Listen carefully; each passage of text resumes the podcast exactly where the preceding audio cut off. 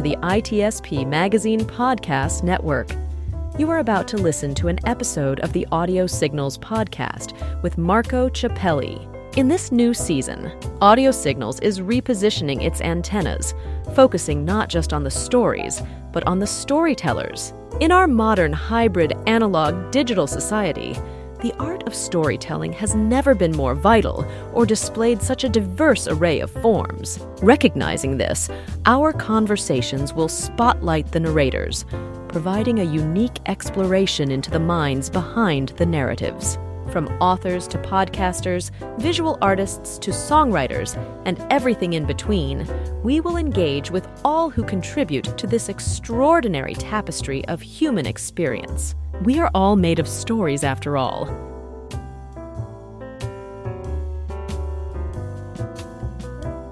Hello, everybody. This is Marco Ciappelli on Audio Signals podcast. As you know, I recently repositioned the antennas to capture some different stories. And um, it, it's not that they're different, I think they are a little bit more in depth because I like now to talk about the stories and about the storytelling uh, uh, art in general and uh, and the storytellers themselves because there is a reason why they write certain things instead of others. There are different kind of authors.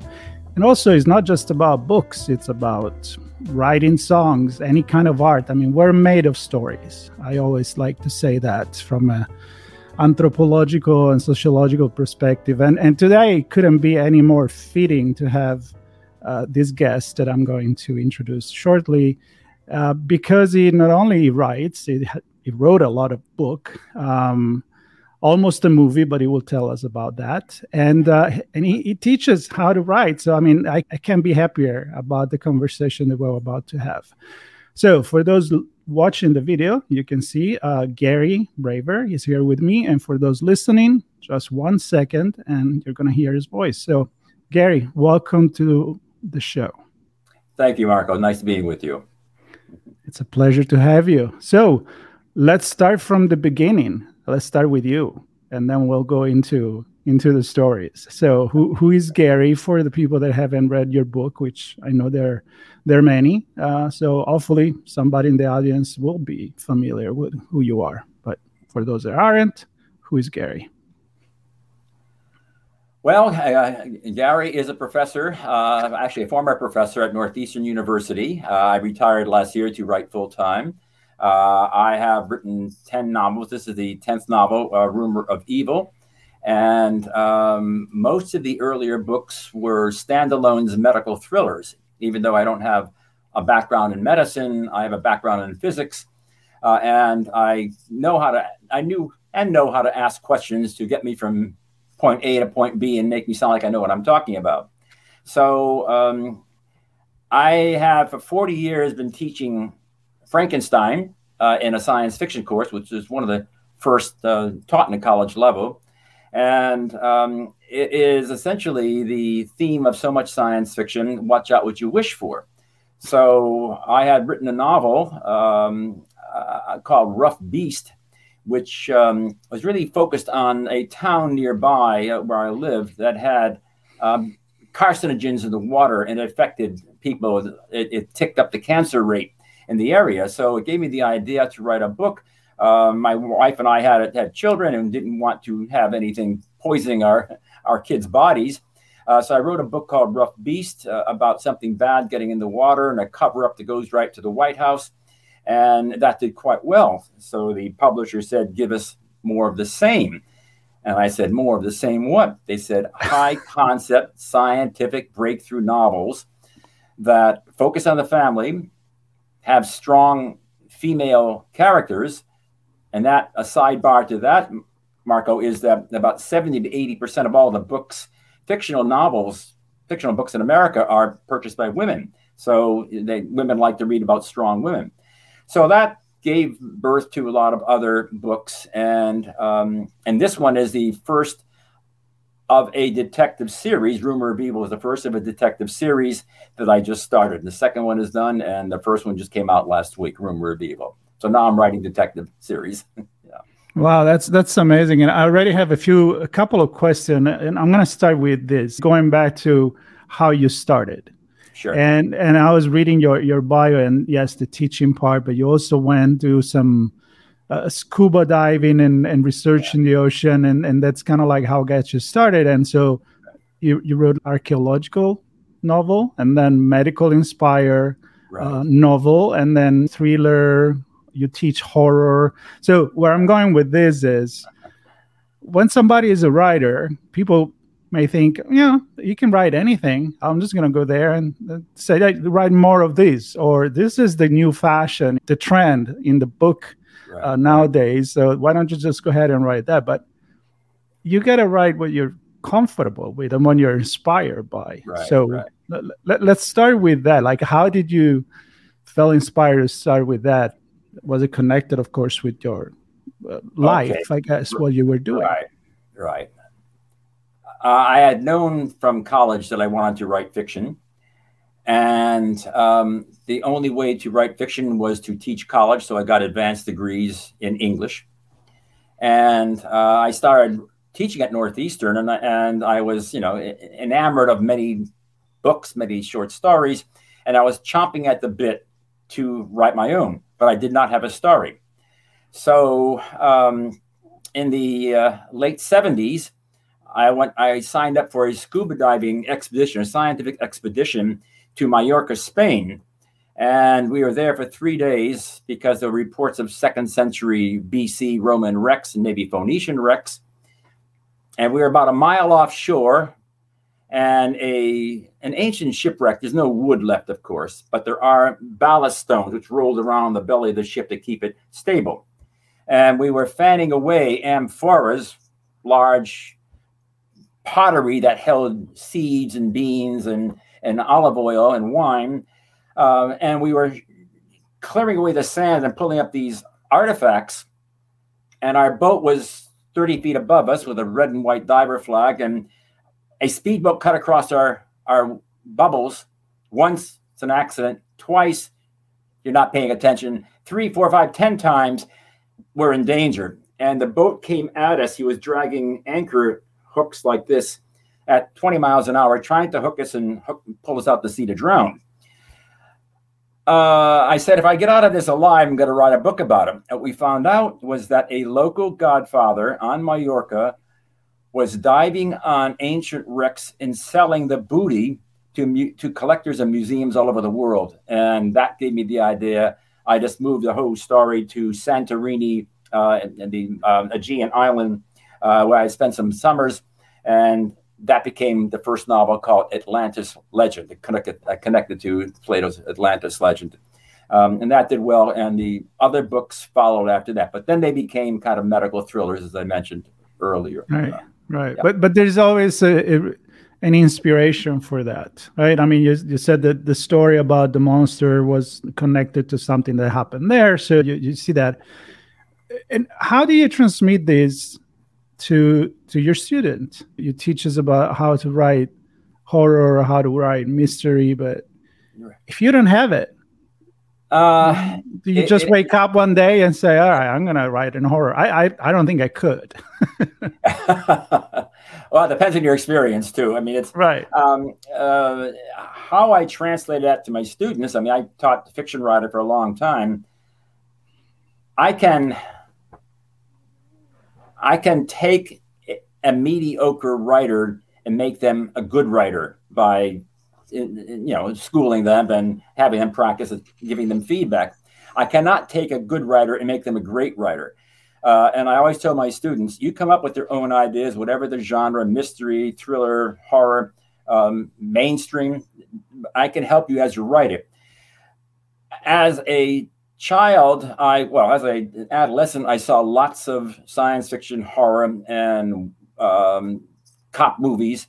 So that was kind of ingrained in me, and um, I taught courses in detective fiction also. So I was enamored of the genre, but the medical thriller part really came out of teaching science fiction. Watch out what you wish for message the last novel I wrote, I co-wrote with Tess Gerritsen, a best-selling author, and it did very, very well. And so it was suggested to me write my own detective series, and so that's where Rumor of Evil came from. Um, and it was just you know the, the next one is done. You keep the same characters, so it makes it a little bit easier because the main characters you continue with. Um, but it's just that's what I like to read. That's what I like to watch when I was younger, and that's what I like to write, either thriller or mystery. No, yeah. That's really cool. Yeah. Now, I, I, do have a question. Now, you you have an experience I, I mentioned at the beginning where you you were uh, kind of given the option for a movie. So uh, that's okay. kind of like every writer dreams yeah, nowadays, yeah. right? I mean, if you if you make that, you you get an entire different uh, an entire different industry that may even be more money is speaking more valuable than than writing although writing is a wonderful career. Uh, how does that work and how does that change your uh, the way you write? Meaning some people may envision already a movie out of it and also they, they use certain visual that may be adapted but do, mm-hmm. do you feel like you kind of change the nature of your writing if you have that in mind versus this is a book it's a story written. If it works for a movie good. We'll change it a little bit. Just as you said mark i mean i i from having watched so many movies i have a cinematic imagination. I mm-hmm. see it playing on the inside of my skull and i usually take dictation and i write the scenes. I don't think about well i i, I fantasize about having a movie and when ridley scott optioned elixir 20 years ago and then re-optioned it I thought we were in writer heaven. This is going to become a movie and all the wonderful things that could happen since then. He passed on it after two two options to make Hannibal the follow up to um, Silence of the Lambs, which did not do very well, and Jodie Foster bowed out of that uh, in the role she had, had had in the first movie. So I don't think about that anymore. I mean, we came close. I can almost smell the popcorn in the theaters, but we didn't get a movie out of it. Um, we got enough money to send my two kids to the first years of college, so that that worked That's out. Good, yeah. But um, the in, in terms of cinematic, it is mostly in my writing. It's very descriptive, very cinematic, and on a deep structure, it has the kind of architecture and narrative thrust of many good thriller and mystery movies. So, in, in a sense, that's my connection. I don't have great hope that my books be made into movies, it'd be wonderful. But there is so much out there, so many projects that go before the producers that you know it's it's hard to compete. Yeah. yeah yeah yeah all right let's not think about that now let's let's talk about the book that you just uh, it just came out i understand uh, a few days ago right, uh, rumor right. of evil so let's talk about that origin what's the origin story of rumor of okay. evil how, how that come out sure um, as do many writers who write crime novels. I have a file of real life crimes that are disturbing or unusual or just plain bizarre. And one of them that stuck in my mind uh, came out of 2014 um, out of Waukesha, Wisconsin. You might have heard of it. Two 12 year old girls lured a 12 year old girlfriend into the woods where they stabbed her 19 times. Luckily, she survived, but the two assailants are still in psychiatric institutions. I became fascinated how could children do this to another child, such brutality? And that got me doing some research and it connected me with studies of bullies, bullies and the bullied. And I was looking for a backstory to this novel and um, because the, the the the opening scene, you have a woman hanging in her backyard, and the cops think this looks staged to me. So we have a potential murder investigation going on, but I wanted to connect it to a cold case from nearly 20 years ago. So the story of Slenderman gave me a profile of bullies who are kind of those alpha kids who want to appear smart, strong, and powerful to their friends uh, and they pick on someone who is kind of an outsider, someone who is looks appears soft or looks different. She's you know um, too heavy, too thin, walks with a limp um, and maybe from a different socio-economic stratum, or they speak with an accent or from a, a different ethnic or religious background. That is the outsider. And so I designed, for me, an outsider, a 16 year old exchange student from Eastern Europe. Of, she is of Romani Roma extraction, you know, from the dark skinned northern Indian migration that came down four or five centuries ago and spread out through Europe. Um, and she comes to affluent Lexington, Massachusetts, which is right next door to where I live in here in Arlington, Massachusetts. And she's going to stay there for four months. Uh, and uh, she she doesn't have cool clothes. She does not. She has strange kind of braids in the side of her head. But the kids have fun Americanizing her, re- introducing her to hot dogs and backyard barbecues and Mexican food. They take her to a rock, rock concert. And because she is of Roma extraction, they think like gypsies. And one at a pizza party, she begins to read palms. And then things turn very weird. And a few days later, friends and family of friends experience bad things and the rumor, as in rumor uh, of evil in the title, begin to spread. Isn't she a gypsy? And didn't the gypsies carry bubonic plague a long time ago? Mm. And don't they pray to Satan and drink the blood of Christian babies? And aren't they witches in disguise? So what I had done was tapped into all the derogatory myths about Romani people, and she became the the victim in this in this novel.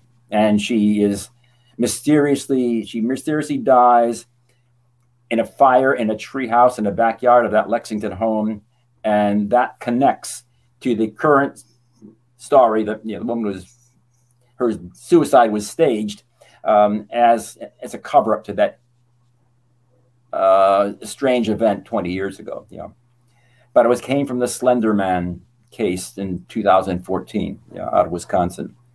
So that's where it came from. Yeah.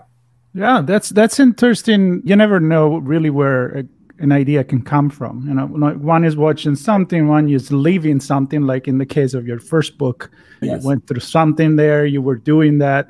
Mm-hmm. Um, when you get something that historically happened, uh, what's your tendency to to stick to reality as much as you can, or twist it as much as you can in the in the fantasy world of creating your own world like yeah. that the balance right but you can go into create the tolkien you know middle earth or you can just stick with the urbanistic uh, the reality or right, urban right. reality or what you write what's your balance there um, don't let truth get in the way of good fiction. I, I, love, I love that. I love that. Uh, e- exactly what you said, Marco. I let I, I let it go through my squeeze box in my head and my imagination, and I took it from there because 12 year old kids, there's no motive that is clear. It's irrational what they did. And um, the adolescents in this novel, as in conspiracy theories, send out rumors to put down this outsider kid. So I just imagine what it'd be like. And I have two sons, and they passed through the adolescence, and I got to know their friends and how they talked. And having taught college for 45 years, I had freshmen who are just two years older than the the, the victim in my novel and the the other adolescents in the novel. So I got to know how they talk and how they think, and I just you know use my imagination to create the scenarios of that story of that uh, that poor young uh, woman who is uh, consumed by flames in a treehouse. Yeah. Yeah, because that sometimes is the is the risk when when you're not telling a story that is where you are or or a projection of you as a male a professor writer who you are and, and you yeah. you get into the mind and you create another character there is you know a, a different gender or a different age as right. that's i feel like it's a really challenging part especially nowadays when people are maybe not so forgiving about certain things. I mean, how do you know? How do I think? Uh, it's a yeah. challenge. It, it is a challenge. I, I often draw from people I know, particularly my wife, uh, for the, major female character in the novel. Um, and uh, you're right. I mean, things have changed. In the last novel, and in this novel, uh, we had the publisher hired um, sensitivity editors going through the book and making sure there are no insults to women, to minorities, to we had I had one scene where I described a, a, a student in the class as being chubby, and they said take out chubby, use a different word because the chubby people out there might be insulted. it, you have to, and this is this is only the last 20 years. You have to know your audience quite well. You have to know your readership and what might be acceptable, what might not be acceptable. So, so there's one has to tweak one's own wording sometimes in a book. Yeah, um, yeah. I think that's yeah. No, I, changes I've seen. Yeah, yeah.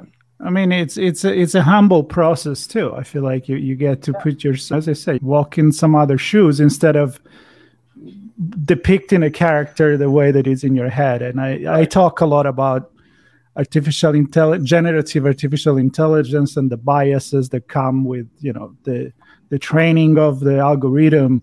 And I, I always like to say it's human that's why it's uh, it has faults. Right, it's right, it's right. It, it, carries all the biases that we carry from our culture, our history, and many times we we don't know we have those. and the, there is no evil. Just to connect with the title, you know, you don't wake up in the morning and you say, "Yeah, that's what I want to." That's what I want to do. It's the culture, and we are revising many things. Even when you look at Disney cartoons, now yes. they need to add certain things. And I, I, think it's completely fair and it's a way to look inside ourselves and who we are and and and be better as much as uh, as we can. Um, during your uh, you're retired now from teaching but is teaching shaped somehow the way that you write? Yes. I learned how to read when I became a college professor of English. Um, that means I learned how to look at another writer's work the way a carpenter looks at a house. When you're teaching a book, you really have to have it wired because you're the one up in front of the room and you're sending stuff out to these students and hoping they connect to the book. So I learned how to read by looking, by not reading other people's books, but studying how they get in and out of scenes, how in a strip of six inches of, of, of, dialogue they're able to distinguish characters by the vocabulary by the way they look by how they pronounce their words or or express themselves. Uh, i learned how you can in an in an action novel you alternate how writers alternated an action scene with reflection scene an action scene with you know fast and slow as in movies if there's a very robust kind of dramatic scene is next time, next scene they have is the cops or somebody talking about what happened. So you, have this kind of up and down um, architecture in books. Um, how they, how authors end the scene with a cliffhanger.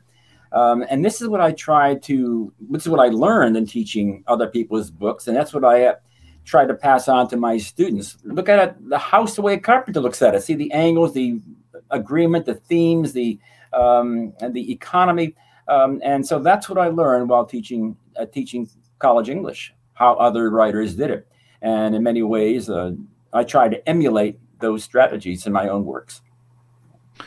So I, uh, now I'm going to think if it was uh, Picasso or Dali or one of those guys, probably Picasso, that said, in order to break the rules, you need to know the rules.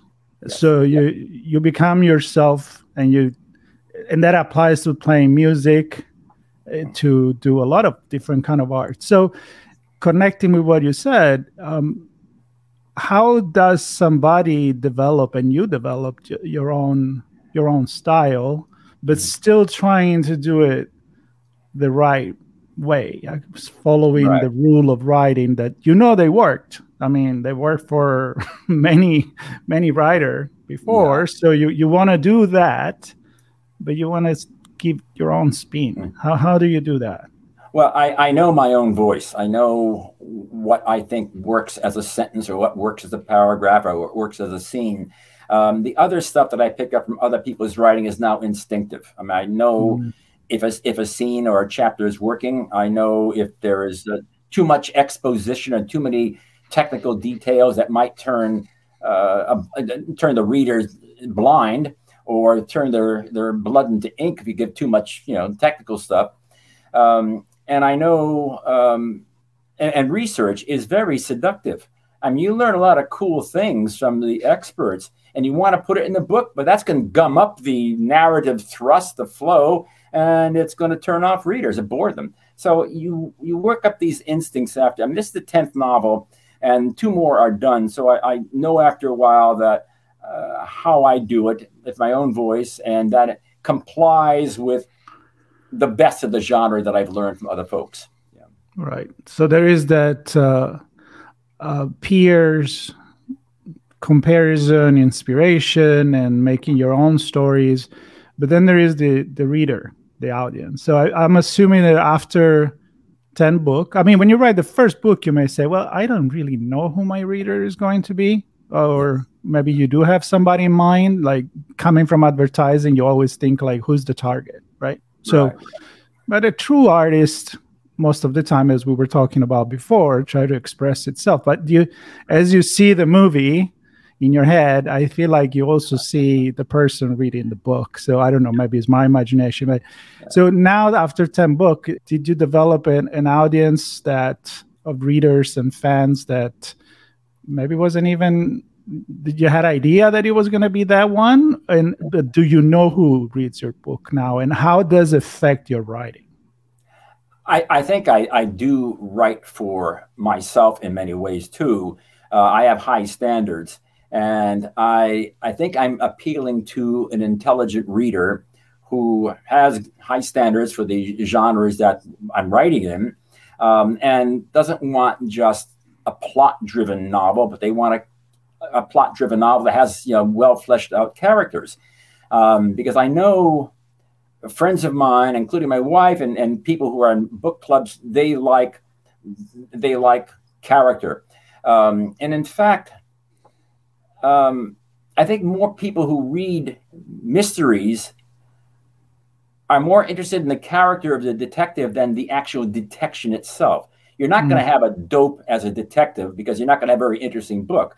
But you want to have a character of the detective, your protagonist of a novel that you have sympathy with, empathy with, and someone you'd like to spend have a beer with or a coffee or spend a few hours with. And so the uh, the, the, the challenge is to come up with interesting protagonists in one's novel. And that's what I did. And part of that, Marco, is to give the main character, your protagonist in a novel, and the detectives in, in this novel here, personal baggage. That is, a detective has two quests. The outer public quest is trying to find the person who left that body in the opening scene. The personal quest, the inner quest, is I have got problems.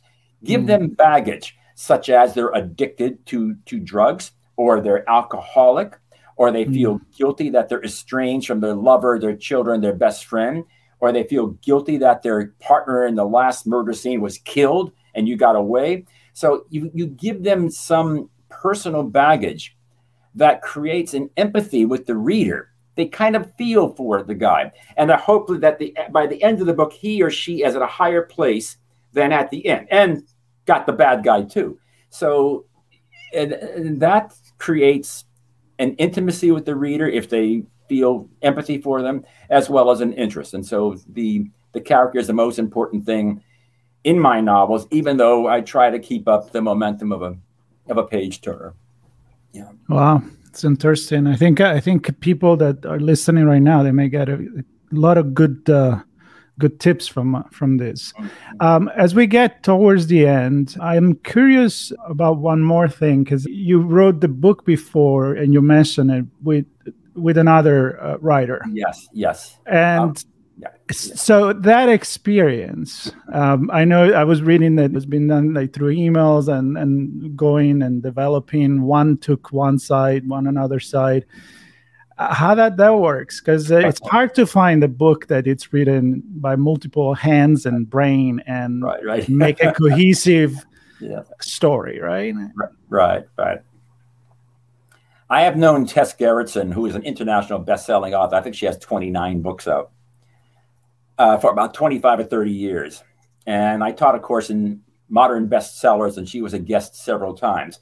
And she plugged one or two of my books. So, because she is a physician who has written medical thrillers, and because I wrote mm-hmm. medical thrillers, we kind of were in the same genre, and we each respected each other's writing. We were at a Christmas party four or five years ago, and she said, "You want to write a book together?" I said, "Give me a nanosecond to think about this." I mean, I mean, she's she's brand name.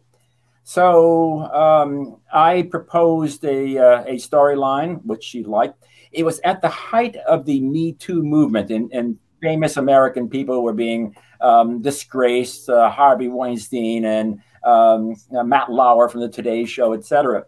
And we both agree that there are two sides to every illicit affair. So I suggested a college professor has an affair with one of his students. It's a it's it's an old story, but we can put new wine in the old bottle. And and over the course of 18 months, we wrote this book via emails and a few telephone calls. Uh, and we we have similar styles and we have similar uh, strategies, and we we meshed very well. But it's very interesting.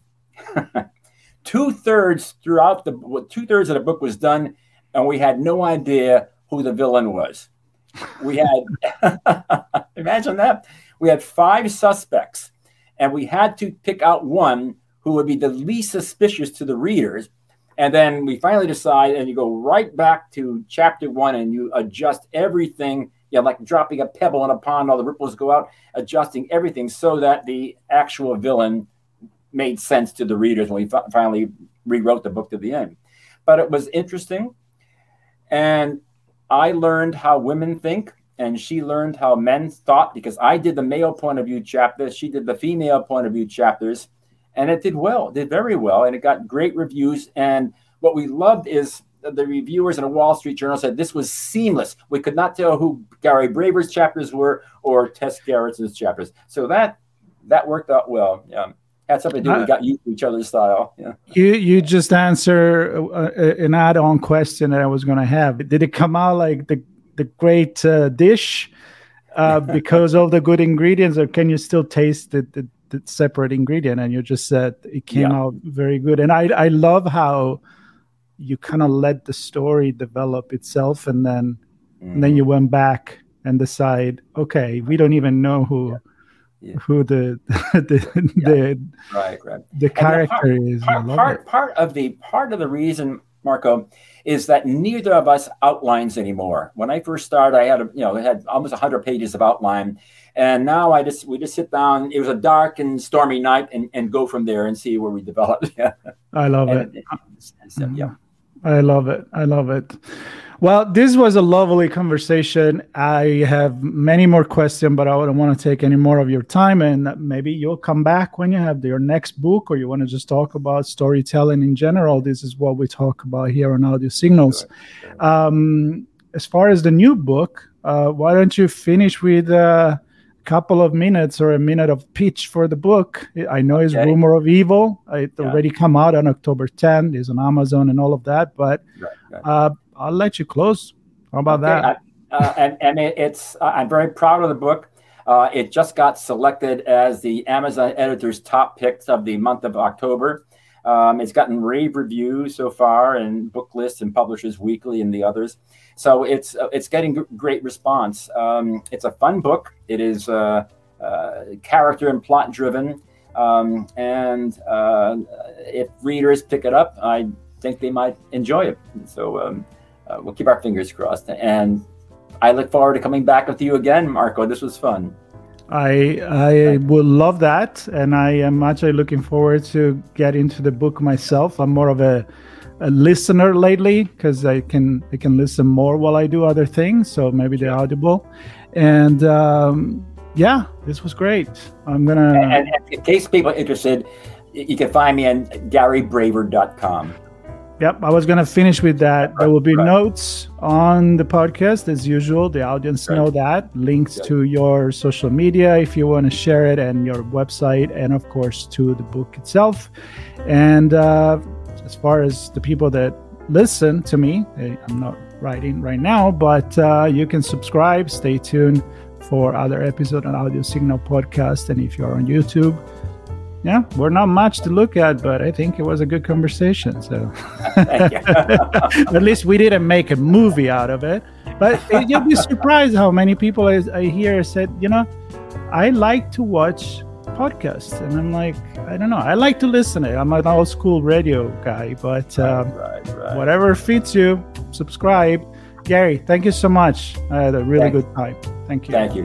Bye bye, Marco. Bye bye, everybody. Thank you.